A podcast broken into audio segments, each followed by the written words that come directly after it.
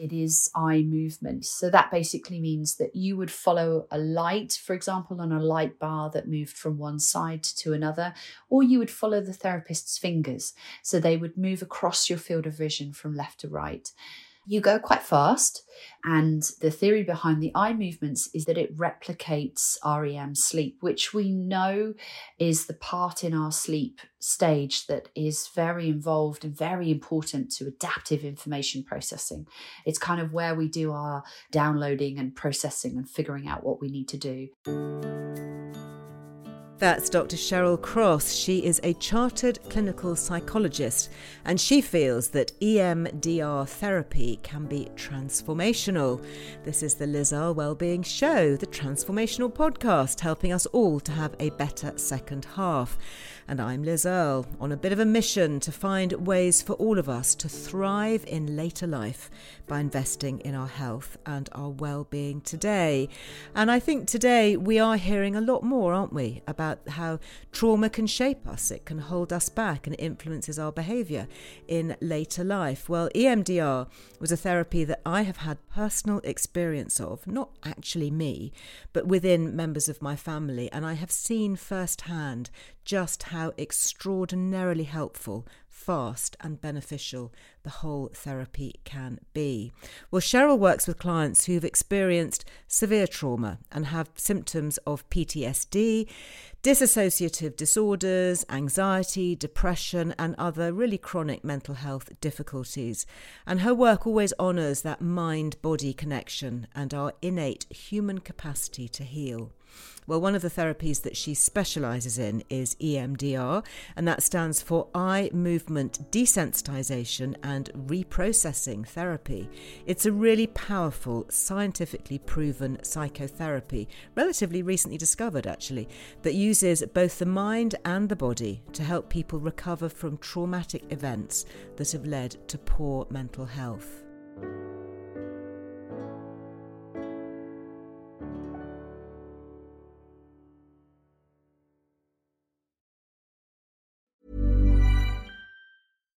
Millions of people have lost weight with personalized plans from Noom, like Evan, who can't stand salads and still lost 50 pounds.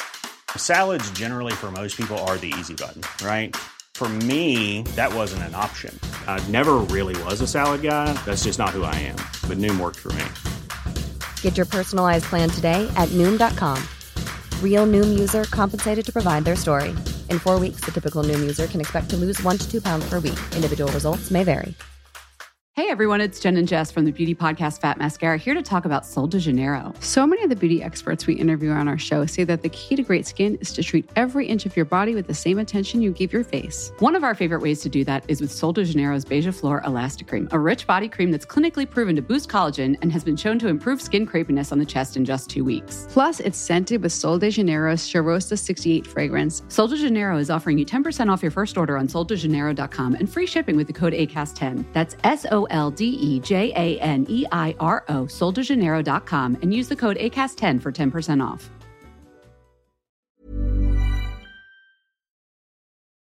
Well, Cheryl, welcome. It's such a pleasure to talk to you. I can't tell you how I have been looking forward to this conversation because my family has had personal experience of just how brilliant EMDR therapy is. So, before we get into that, can we just talk a little bit first about trauma generally? You know what it is and how you define it, and and you know let's let's sort of drill down into that before we then look at how EMDR can help. I think trauma is absolutely the the perfect place to start because I think we talk about it a lot, and rightly so. It, it's discussed so much more now, but actually, I think there's still a lot of misunderstanding actually about what it really is, and there's lo- loads of very um, definite definitions and diagnoses in, in things like the DSM and the ICD 11, which are our sort of diagnostical statistical manuals, our Bibles, as you were, that, that help us inform diagnosis when we're, we're understanding any kind of mental health. And those revolve around life threatening events, events that fundamentally are horrifying and overwhelming but for me, the best way of defining trauma is that life threatening powerlessness. And powerlessness is so key, I think, to understanding trauma. it's those moments where the event or events completely exceed our resources to cope. They overwhelm us physically, emotionally, mentally, and spiritually. We are absolutely at a loss and we are powerless to do anything about it. And it's those moments, I think, that really define trauma for me.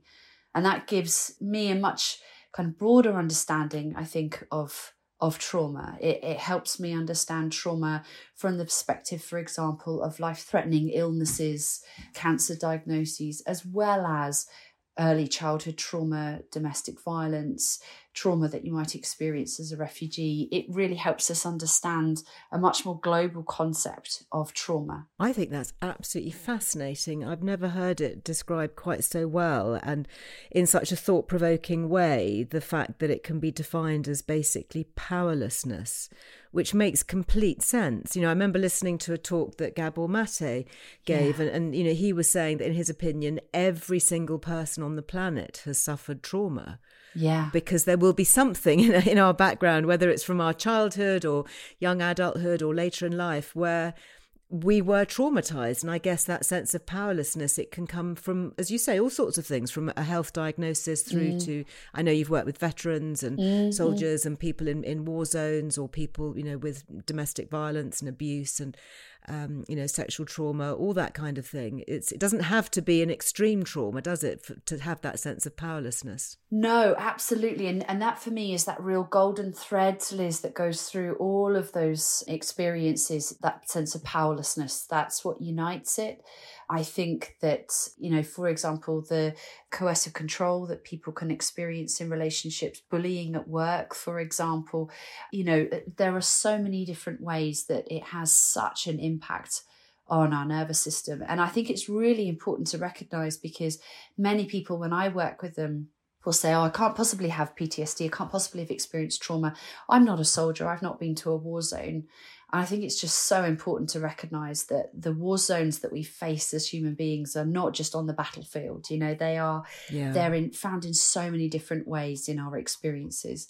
And I adore Gabor Mate. Uh, yeah, and, yeah. and, the research, you know, I mean, he's yeah. just a fabulous human being. The the, the research completely backs this up. You know, we're on the whole, roughly about 80% of us will experience a traumatic event in our life. And the actual statistics around PTSD are a lot less. So, uh, those that maybe go on to develop PTSD, so post traumatic stress disorder, in the UK, roughly it's somewhere between sort of 5 and 10%, depending on what population you're looking at. But that's PTSD as defined by the DSM or the ICD 11. As I say, those very uh, strategic, kind of rule driven sort of ways of understanding trauma. But to look at what is a traumatizing event and the impact that trauma can have on someone is actually really complex. Well, I can think of many things uh, looking back in my life, uh, situations where I was powerless and it's a very interesting way of, of framing it. So once we recognize it in ourselves, and I'm sure a lot of our listeners here are actually having the same sort of penny drop moment, perhaps, how does it then shape us emotionally and, and how does it hold us back? Trauma does present in different ways. So we do recognize that, for example, early childhood trauma, which we also call complex PTSD because it is a, a cumulative experience of trauma, it's multiple trauma events over a period of time and even complex PTSD later on in life, where you, for example, are in a, um, an abusive relationship where you experience multiple events of trauma does impact on the system differently to a perhaps a single incident trauma like a road traffic accident or a sexual assault. So we're not differentiating the difference in severity just the complexity of it how many times that can happen and the the events that you've been through. But what it does is it affects the entire system. So as i said on a physical level an emotional level psychological spiritual level even and we know that trauma changes the way your nervous system works, it changes how your brain functions. It is an invisible brain injury in, in as much as there is a very clear neurological signature to PTSD. There are very clear areas of the brain and the nervous system that change after a single incident event, certainly after a, um, multiple traumatic events. We know, for example, that early childhood trauma and that more complex experience of trauma, but particularly early trauma where it's happening to a developing nervous system, changes the nervous system, it changes the endocrine system, it changes your cardiovascular system, it resets the entire developing human being. Because remember, you know, that child is developing, growing its brain, growing that nervous system to a state of threat so that the every single system within that little human being is changed and we can see that again in later life trauma as well. So there's very distinct areas that change. And it has a direct knock on effect in what you would see if you knew and loved somebody who was going through trauma. So, emotionally, you can either get huge high levels of distress or a real kind of roller coaster ride, or actually, you can get trauma that presents where people are very shut down and disconnected. It changes the the way that they are able to concentrate and connect with human beings around them. It changes their sense of safety. And, and of course, that has a massive knock on effect on their behaviors and their relationships. I think there'll be a lot of people listening to this, maybe who've been affected by childhood trauma or early child trauma, maybe child abuse or or adverse events in early life, who will be thinking, "Gosh, has that really shaped my entire life and my whole being. Mm. and if there are people out there or perhaps you know young children who are experiencing this mm. what's happening physically within their brains? I mean can it be reversed? I mean now that we've identified what's happening or what has happened can it then be put right or is it too late? If you suddenly you know discover that you're in adulthood and you wake up to this recognition is it too late? Never so there is the most amazing thing called neuroplasticity, which means that our brain has the capacity to change, our nervous system has the capacity to change right up until we draw our final breath.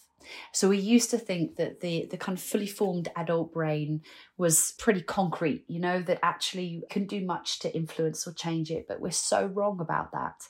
So there are very real changes. So we know, for example, there are real changes in the way the frontal lobes work. So that's like the chief executive of the company. You know, that's the that's the bit that's in charge of our entire brain it helps us concentrate and focus and connect with others it sort of is the the driving seat as it were there are real changes in your amygdala which is the the kind of smoke alarm the bit of your brain that detects threat and tells you whether you're safe or not safe there are changes in your hippocampus.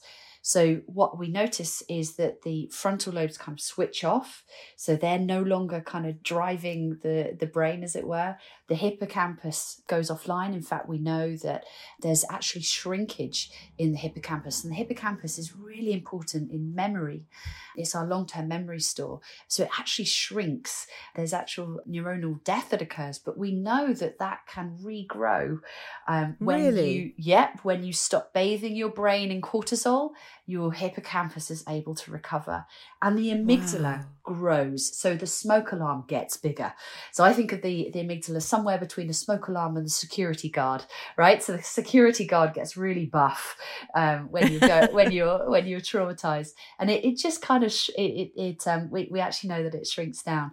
And there, there's there's the most amazing research that looks now at emdr particularly obviously that that's you know the therapeutic approach that i use and how the eye movements actually create almost a, a cascade domino effect, which reduces the activation of the amygdala, that actually allows you to feel less frightened and less threatened. It actually impacts on the entire nervous system. And yes, it is absolutely never too late to make those changes. I've worked with people in their 80s, and there is such a difference between that knowing, you know, knowing in the background that something happened, knowing that things weren't quite right, but never mm. really addressing it and really knowing. You know, I had somebody describe it to me once as I was kind of aware of like a TV playing in another room. She said, I could hear it playing, but I couldn't quite hear the words. And then one day someone wheeled the TV into the room I was in and it was sat right in front of me.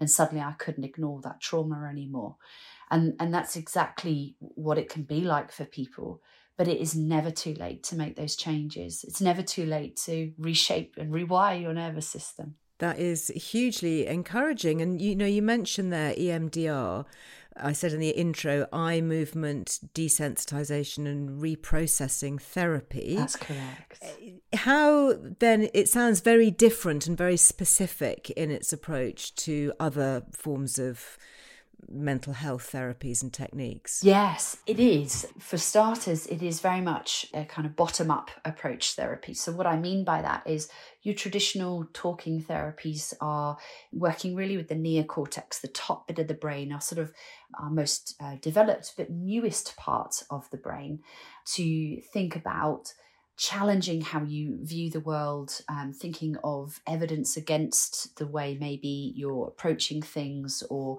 to find evidence against how you might be might be thinking. And it's it's hoping that through talking about and it does work you know there's there's good evidence to support those those more sort of narrative ways of working that the the neocortex then is able to send those lovely calming fibers down to the more primitive parts of the brain where the amygdala sits for example the limbic system where the emotional centers of the brain and to calm them down. Emdr kind of works in reverse. So it works by actually there's not an awful lot of talking. What we do is really connect people with the way it feels in their body. So we're we're straight away trying to work from a bottom bottom up approach. We're getting them to think about how it truly feels, to reconnect them with that trauma event, to light up that neural pathway, and then work by changing the nervous system from a bottom up approach so you're you're working you're working in a very different way so my experience with clients is that they'll come back in and they'll say gosh i, I found myself in this situation where normally I would have been triggered, but actually I was fine. I, I felt really calm and I was just able to approach it very differently. And they're not in that moment applying a strategy or a technique in order to do that. They are just simply responding very differently in that situation. Whereas maybe with a talking therapy, you would go into a situation that you knew was going to be a trigger and you would apply a technique, an approach in order to do it. So we kind of do that bit when we're together in therapy. The change starts to happen in the nervous system so that it's just experienced differently for the client. Absolutely fascinating. And I know that when this eye movement, you're, you're often moving between right and left. You know, you're looking towards the right, you're looking towards the left. What's happening in our brain during that time? Uh, that is a very another very good question. We're still trying to figure this out, really, Liz. So, luckily, EMDR therapists seem to be great at doing research. So, we've got lots of research to show that uh, it's highly effective. You know, it's in the NICE guidelines, in uh, recommended by the World Health Organization, etc., etc. Mm. But the mechanisms of change are still up for debate. There's lots of amazing stuff looking at the neurological changes, which which I find fascinating. The theory as to what's going on, though, is still being looked into. You are absolutely right. It is eye movement. That's certainly where it started, and that's where lots of the research is based. So, that basically means that you would follow a light, for example, on a light bar that moved from one side to another, or you would follow the therapist's fingers. So, they would move across your field of vision from left to right you go quite fast. And the theory behind the eye movements is that it replicates REM sleep, which we know is the part in our sleep stage that is very involved and very important to adaptive information processing. It's kind of where we do our downloading and processing and figuring out what we need to do. And people will often give the example of sort of to clients of waking up the next morning after going to sleep on a bit of a, a problem or something that you're dwelling on and you kind of you have a bit of an answer in the morning as to what you want to do about it or a plan. As i say very recent like really recently so in 2022 there was a study looking at mice and they adapted an EMDR type therapy with a little light bar for mice, would you believe it? And they, I know it's crazy, isn't it? And they showed that actually what it produced was this domino effect. So it, it actually activated certain key areas of the brain, which ended up reducing the activation of the amygdala. So again, that smoke alarm just got switched down. So the, the mice that were previously absolutely terrified of this noise, this sound that they'd been exposed to, became desensitized to it. And differently to other therapies. So, other therapies would say you just keep exposing to the scary thing until you're no longer mm. scared of it. the in the EMDR, what you do is you do the EMDR processing, and that causes this neurological change and shift in the brain. One of the theories of EMDR is that it is uh, so we don't just do eye movements now, we do bilateral stimulation. So we can do eye movements, or we can do tappers, for example, where you might hold a buzzer in either hand and the buzz moves from one side to the other, mm. um, or tones, you put headphones on and then the sound moves from one side to the other, or we tap the client from one side to the other, or they do the tapping themselves and it's crossing the midline. So it's moving from one side of the body to the other. And I'll often say to clients, well, I'm not allowed to go around touching people's brains. It's it's generally frowned upon. Right. But actually by doing doing this stimulation, so tapping from one side to the other, they are activating their brain and getting it to work together because the left side of the brain controls the right side of the body and the right side of the brain controls the left side of the body. So by doing that and thinking about the worst moment of the worst moment of their lives, if that's what we're doing in that moment, you're getting the brain to work in an integrative way. And a brain that works in an integrative way is uh, much more able to pull together the adaptive information that it needs to make sense of this trauma experience that is stuck in its nervous system. And we know from fMRI studies that there is a big shift after EMDR. So we know, for example, that if you do an um, fMRI study with someone before trauma treatment, they have a part at the front that lights up when they're able to tell you about this horrific moment, but with no emotion whatsoever. And then when you get them to think about the emotion of it and the flashbacks and, you know, all of the um, distress and overwhelm, that bit no longer lights up, but a bit on the right at the back lights up. But the two don't talk to each other. And after EMDR therapy, there is increased blood flow and connection between those two parts. And that's certainly people's lived experience. They'll say to me, you know it feels like i'm able to bring in that grown up bit mm-hmm. that grown up part of me that can just tell the story but it's now looking after that little part that held all the emotion gosh so is that what when, when people talk about reprocessing in EMDR is is that what that's doing? Yes. Yeah absolutely. So you're you're absolutely right. There are the different kind of phases of EMDR so within EMDR we have an eight phase approach and the the desensitization and reprocessing is kind of different elements of the EMDR magic as it were so the desensitization is that reduction in fear response reduction in distress that happens but the reprocessing absolutely that's for me that's where the real magic happens. That's where you're connecting in all of that adaptive information. So in EMDR, we work on the premise that everyone has an innate capacity to heal that actually trauma happens to us, as Gabor Mate says, right? Nobody, nobody escapes that.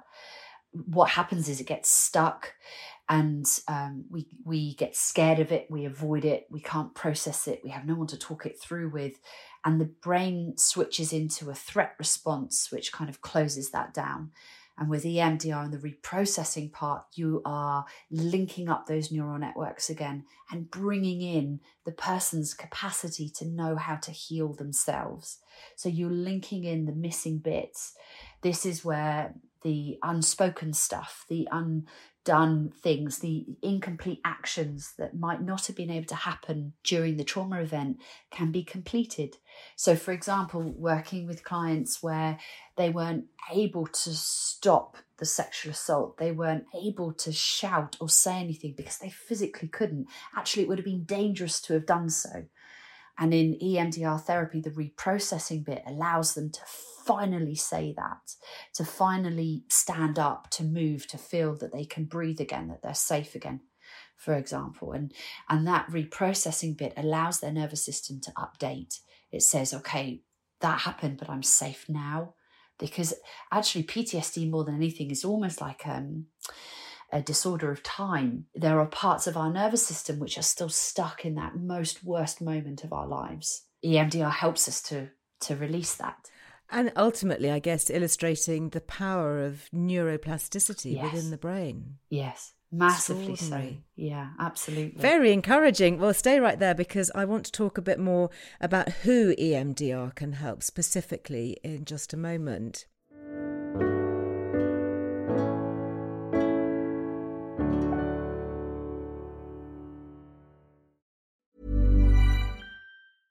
Everyone, it's Jen and Jess from the beauty podcast Fat Mascara here to talk about Sol de Janeiro. So many of the beauty experts we interview on our show say that the key to great skin is to treat every inch of your body with the same attention you give your face. One of our favorite ways to do that is with Sol de Janeiro's Beija Flor Elastic Cream, a rich body cream that's clinically proven to boost collagen and has been shown to improve skin crepiness on the chest in just two weeks. Plus, it's scented with Sol de Janeiro's Cheirosa 68 fragrance. Sol de Janeiro is offering you 10% off your first order on soldejaneiro.com and free shipping with the code ACAST10. That's S O L D E J A N E I R O, soldejaneiro.com, and use the code ACAST10 for 10% off.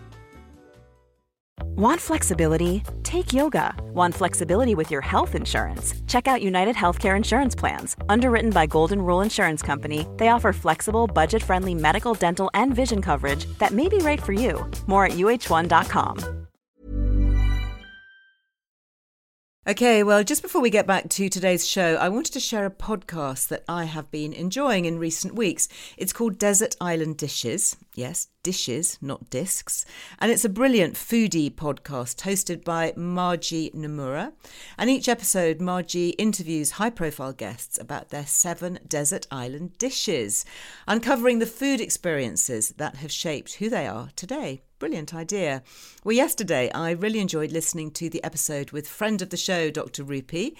I am always inspired by his passion for starting a much needed food revolution and for training his fellow medics in the art of nutrition. But it was great to get some insight into his favourite dishes too. You know, his mum's garlic chili prawns drenched in olive oil and served with fresh French bread particularly stood out. How delicious does that sound? Well, you can find Desert Island Dishes wherever you're listening to this podcast. Go take a listen. Let me know how you get on. Okay, let's get back to today's episode of the Liz Earle Wellbeing Show.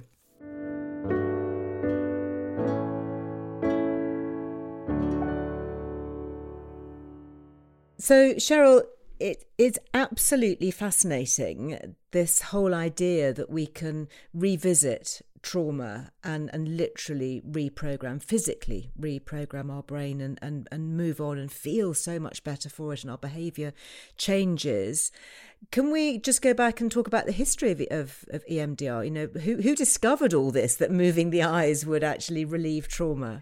Yeah, well, there's a, a famous, uh, it's it's almost sort of folklore uh, story of Francine Shapiro, who was um, the kind of creator of EMDR back in the early 80s, who was contemplating and working on her own difficult life experiences while going on a walk through a park and she felt better at the end of the walk. And she was trying to replicate what was going on in that process. And she thought that actually maybe it was the saccades so the movement of the eyes from right to left as you're walking. She so she tried to replicate that in a clinical environment and actually tried to create a, a, kind of protocol around that. And to begin with, EMDR was used very much for single incident trauma. So, as I say, those road traffic accident, the um, sexual assault, the you know all of those sorts of things.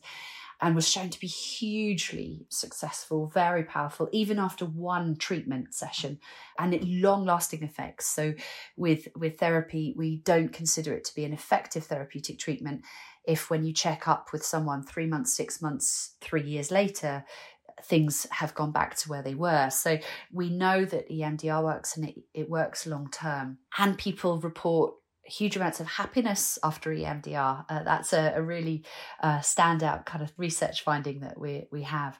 But then very quickly we thought, okay, well, if it's working for single incident trauma, can we apply this to complex trauma? So, as I say, complex trauma that happens in adulthood with those multiple traumatic events or to childhood. And we found that, yes, absolutely, it works really, really well.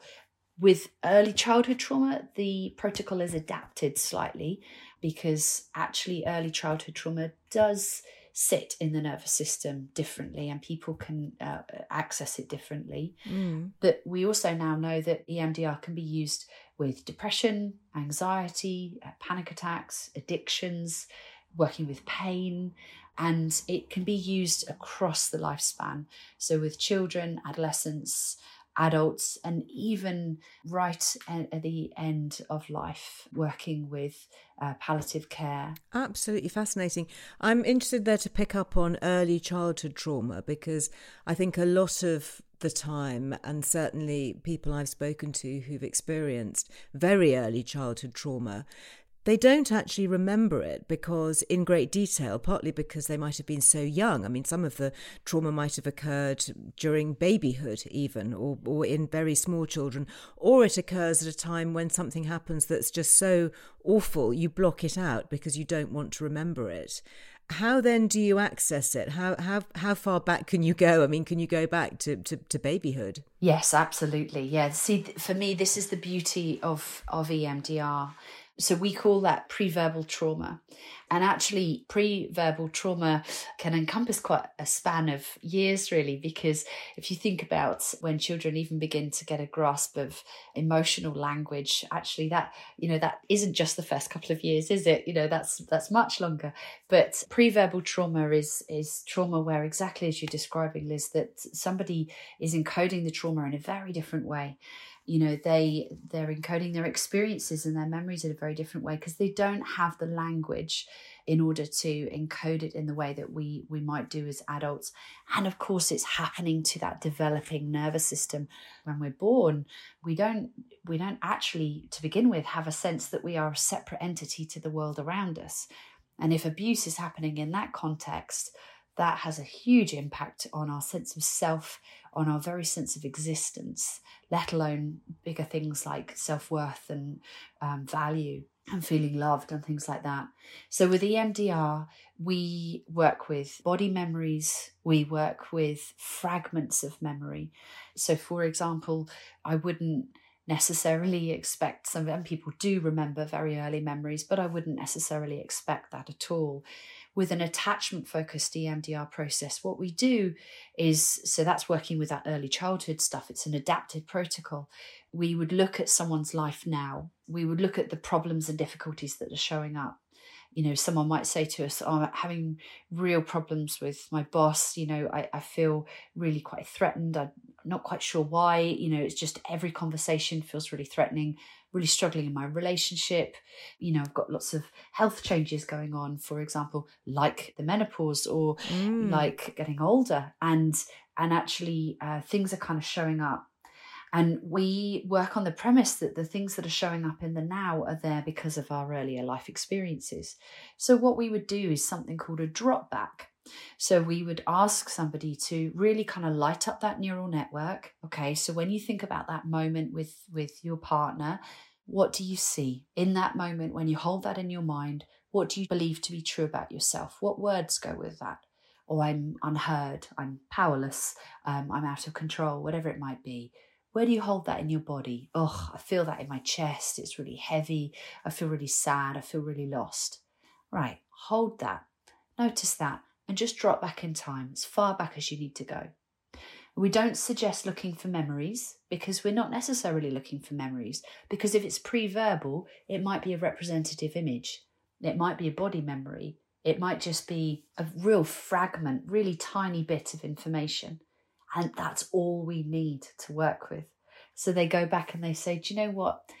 I'm sure I'm imagining this, but I just think of a baby in an in an incubator. So a client I work with, she was premature, and um, she, in the context of lots of other things that then later on went on in life, but she was in an incubator when she was first born, and she just had a representative image of this little baby in the incubator. And there was key emotional needs and physical needs that she knew even though it was keeping her alive weren't being met right? She had none of that that skin contact. She didn't have that closeness with mum. So we worked with that. It was a representative image of, of the story that she knew about her childhood and her trauma so we only need fragments. And then at what point do you insert new memories? You know, I've spoken to people who've gone through this process mm. and they've said that they go back to a very, very painful place. And, mm. you know, I remember one person saying that they'd never actually cried, I think, so much, you know, in all their life, you know, actually going back and, and, and revisiting this. But then you are able to recreate that event Mm-hmm. So, for example, say it was a baby in an incubator, you know, you actually remember that, and then you say, well, actually, now that baby is being picked up and it is being held, and you're having that warm skin to skin contact, and you can smell the, the smell of your mother's skin and somebody stroking your hair and talking to you softly.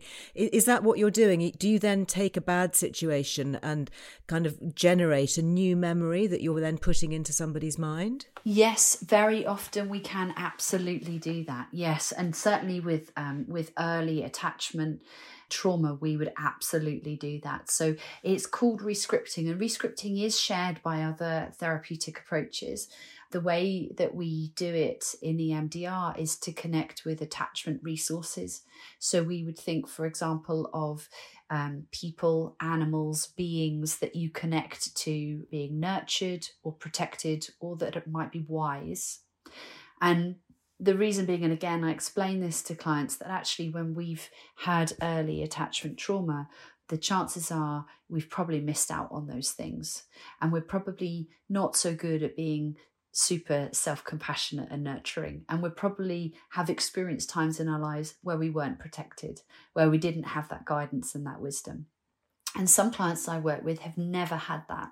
So you're not necessarily thinking of people that they have in their lives that offer those resources, but people and things that they connect to that they associate with those feelings. So, for example, a client might choose Aunt Bessie you know, from the the uh, the Yorkshire puddings and the roast potatoes, mm-hmm. uh, and it's what she's connecting with is that kind of archetypal feeling and person that she connects to nurturing and loving. And we might imagine that person coming into the room and picking up that little baby and taking care of them. Sometimes people do and have had experiences of people in their lives um, loving them, taking care of them, and we might use those resources.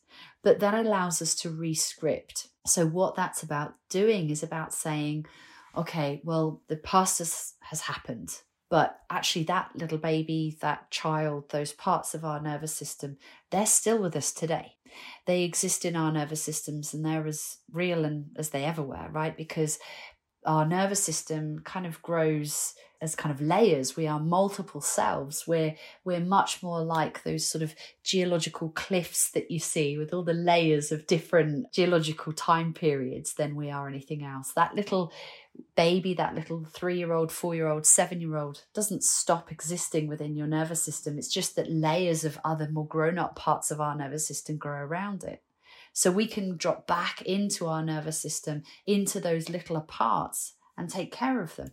So we can do that imaginally. We can do that by bringing in a resource figure and meeting the needs, repairing the rupture, taking care of and, and looking after that little part in the way that should have happened in the first place. That's really interesting that you never lose that that small being, if you like. Is it a little bit like the Russian no. dolls? Where you know exactly we've that. got this nice big grown-up doll on the outside but still inside you you know you can take them take them apart and you know you remove one one one one one until you get to this tiny tiny little bean sort of right yeah, in the middle yeah. and so are you saying that that little tiny dot of, of of a doll if you like is still there inside the brain and other things have grown around Absolutely. it and you need to access that tiny tiny speck and sort of reprogram or support, nourish, nurture, whatever that that tiny person to enable the rest of the brain to to then follow on. Yeah, absolutely, absolutely. It's exactly right. And people will have experienced this firsthand, you know, where we can find ourselves suddenly overwhelmed by a big emotion or feel suddenly very little or completely, you know, sort of sat there looking for the adult, you know? um, mm-hmm.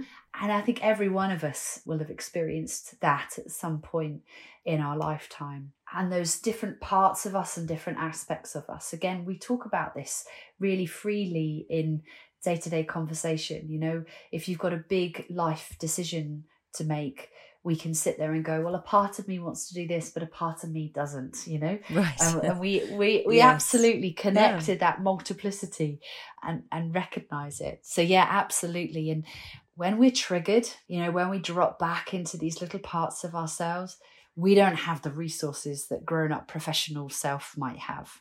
We suddenly feel like a big kid again. We suddenly act like a teenager. We suddenly behave like a little kid. We suddenly want to be looked after. We suddenly feel very small and alone in the world. But we can repair that by taking care of that little part of your nervous system. Absolutely fascinating. I know, Cheryl, that you specialise in helping people who've experienced trauma and often really quite extreme trauma. How difficult is it for you as a therapist? How draining is it to spend your days listening to what must be sometimes the most appalling stories of abuse and terrible circumstances? I have to, I mean, we, as psychologists, we, we have to have supervision and supervision is uh, partly to make sure that we don't go completely left field and, and start making our own stuff up, that we stick to the evidence base, but it is also to take care of us. I think that it is really important to recognize what is good and nourishing for you as an individual, whether that's going for a run, whether that's playing with your kids, whether that's, uh, you know, a book club or, um, you know, doing Sudoku, whatever it might be. It's recognizing that I have to say, though, that I am really nourished by it, by the work that I do, because there is such changes that happen. It is the most inspiring thing to work with somebody and see that moment of shift and that release of shame or that letting go of fear of suddenly they look you in the eye and go but i'm here now aren't i? I'm safe now. I survived. It's yeah. so powerful mm. and it doesn't i think because, maybe because of the nature of emdr and how it works as a process it it doesn't very often doesn't feel like i'm doing it. I'm just kind of there watching someone go through the process. Right so it feels like a massive mm. honor. Yeah absolutely. They are in the driving seat so you are absolutely right. And trauma therapy is tough work. It is hard. You've got to feel to heal, right? So there's more research coming out now about the the necessity to what we call light up the neural pathway. So that means really get someone feeling back into that trauma again. Oh, because hard. we know that the more yeah. activated that is, the more successful the treatment is. So it is tough work but my personal belief is it's always got to feel under the control of the client. Trauma is all about powerlessness. So therapy has to be about feeling under control and in control. And um, and therefore, I guess it feels very much like the client is in the driving seat. I might have the sat nav, but they're the right. one that's definitely driving. Love it. Yeah. So, how bad, for want of a better word, does someone's past have to be in, in order to benefit from EMDR? So, is it something that perhaps those with a low level of constant anxiety or fear or phobia, for example, could benefit from? Absolutely. Yeah, across the spectrum. So, when it comes to complexity and severity, we simplify. So the the processes and the way that we work become more simple because you're working with much more fragmented, younger parts of the nervous system. So you just have to be much more gentle in the same way as you would do if you're working with kids.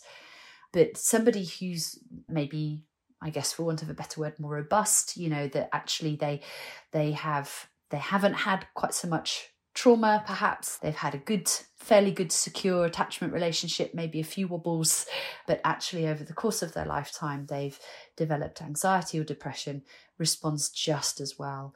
And it, it works uh, beautifully as well with neurodiversity too. So, clients with ADHD, clients with autism. Again, you definitely need to be kind of mindful of approaching things differently, particularly with autism. Um, um, but with ADHD, um, I think it can process very quickly because people's brains work very quickly anyway with ADHD and very laterally. So, you know, things that might take a little bit longer for someone work very quickly for someone with ADHD.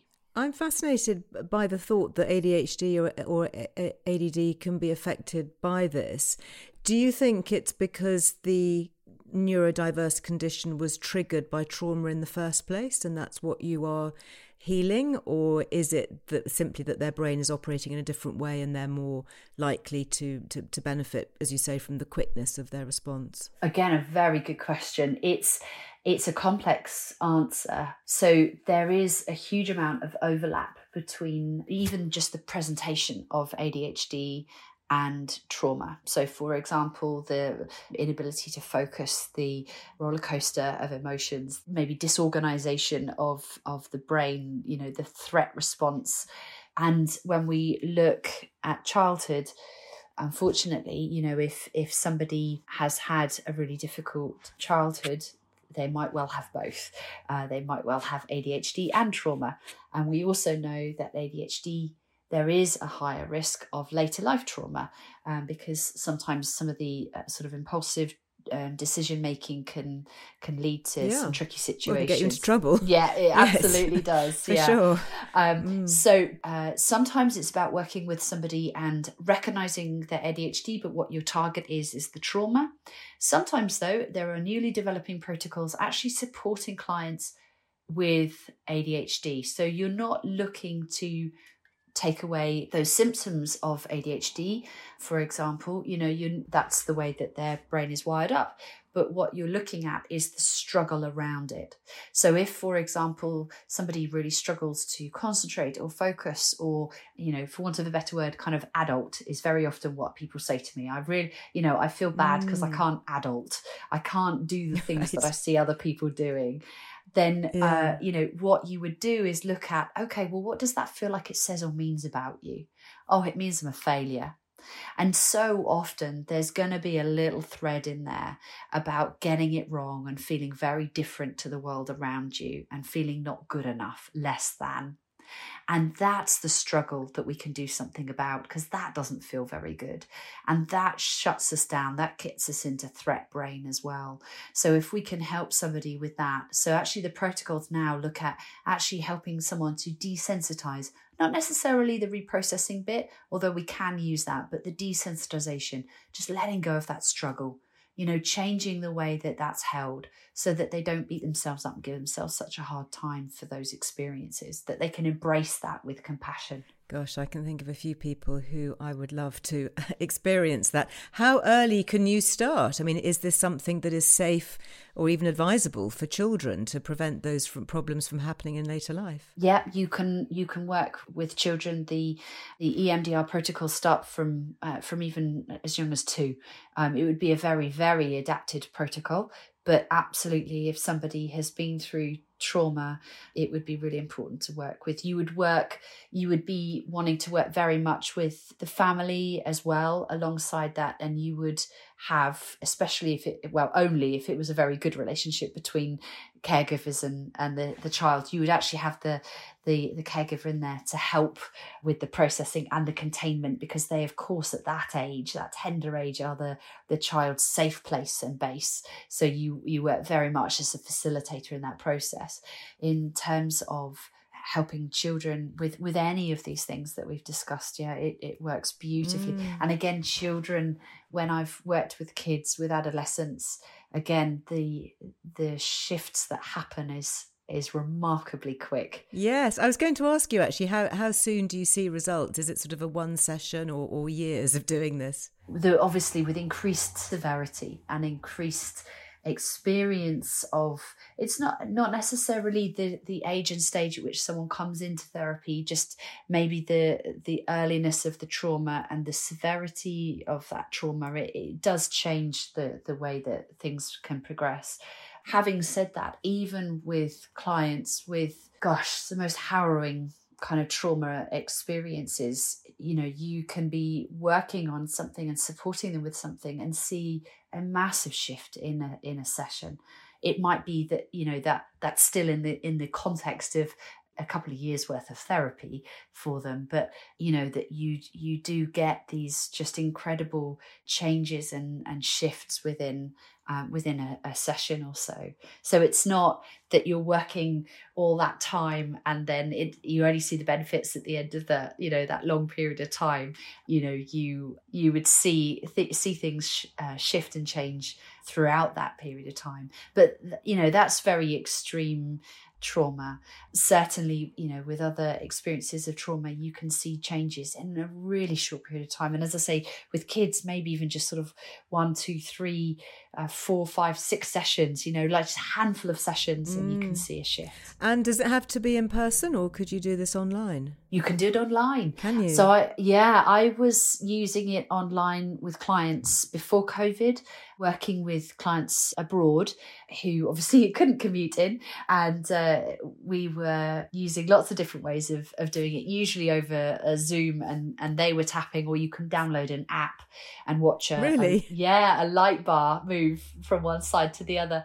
But there's oh, now the most goodness. amazing platforms that you can use where it's it's like zoom or, or or teams or something like that but you it's it's specifically for emdr you log on and you can have uh, the eye movements and you can have tones moving in in from one side to the other and you can even use buzzers. Um, so you send out buzzers to the client and they can have buzzers moving from one side to the other as well Absolutely fascinating. Cheryl, I know people are going to be really interested in digging more into this. Where are the best places to go to, to find out more? The best place really to start is probably the EMDR Association for UK and Ireland. So if people even just put that into uh, the search bar, you know, that, that will come up. And that they're the, the kind of governing body. They're the ones that make sure that training is exactly as it should be, that EMDR therapists are accredited. So anyone that you find on that website will be accredited and have gone through very specific training in order to to even be on that website. And they give great information as well. There's links to podcasts, links to uh, videos, so they can see a little bit about what it might involve before they even yeah. embark on that. There are more specific website addresses if you want to look into like attachment focused EMDR. Uh, Laurel Parnell, she has really kind of taken EMDR and adapted it to work with that early attachment experience that might be really pertinent to people. So, uh, so again, sort of looking into any of those would be a really really great place to start. Well i'll i'll make sure that we pop some links in the show notes so that people can can go and find resources. And then i guess finally are there any simple techniques for self-help or does it always have to be through a therapist? No not at all. So again laurel parnell has created um, a book called tapping in which is very much about using resources to help calm your nervous system to help boost your confidence, feel safe, feel strong, feel good in the world, and to use particularly tapping. If you're going to do kind of resource installation we call it so you know really kind of strengthening those those own internal resources i would always advise kind of tapping as the first line of uh, defense as it were because i think the eye movements would be a bit too much for anyone to try and do but there are apps so you can download an app and have um, the light bar and look at the light bar there's even emdr music for example on spotify so you, wow, I should be looking that up. Yeah, so um, it's it's what I would always advise people to do is if you want to really strengthen those really good positive resources, then that's great. Obviously, if you want to think about processing trauma, then definitely um, seek out a therapist. You know, just to have that that that guided experience so that you know when we become stuck or we need help overcoming something we've got someone with that perspective to be able to do that. But there's lots of ways that you can you can access it and make it work for yourself. Cheryl absolutely brilliant. I think this conversation will hopefully lead to many changes in the positive direction for many many people listening. Thank you very much for your time today. It's a pleasure. It's a pleasure. Thank you well, Cheryl, again, a huge thank you for your time. I do think this whole area is fascinating. And as I said in my intro, I have had personal experience with members of my family very much being helped by EMDR. So, a massive thanks from me and from them, not only to Cheryl, but to all the EMDR therapists that we have personally connected with. And if you'd like to learn more about different types of therapies, and Cheryl mentioned tapping earlier, well, from tapping to havening, do listen back to our recent episodes with Poppy Delbridge and Paul McKenna. They both really dive deep into this incredible connection that we have between mind and body. And by the way, if you would prefer to listen to those and all future episodes ad free, you can now subscribe to the show on Apple Podcasts for a very small monthly fee. You get early access to the new episodes also. And of course, there are lots more articles and resources to help support our mental health on lizearlewellbeing.com. And if you'd like to get in touch, perhaps you've done EMDR therapy yourself, I'd love to hear from you. I am at LizarleMe on social media, and you can also find the team and me at Liz Earle Wellbeing. I will be back next week, so until then, go well. Bye bye.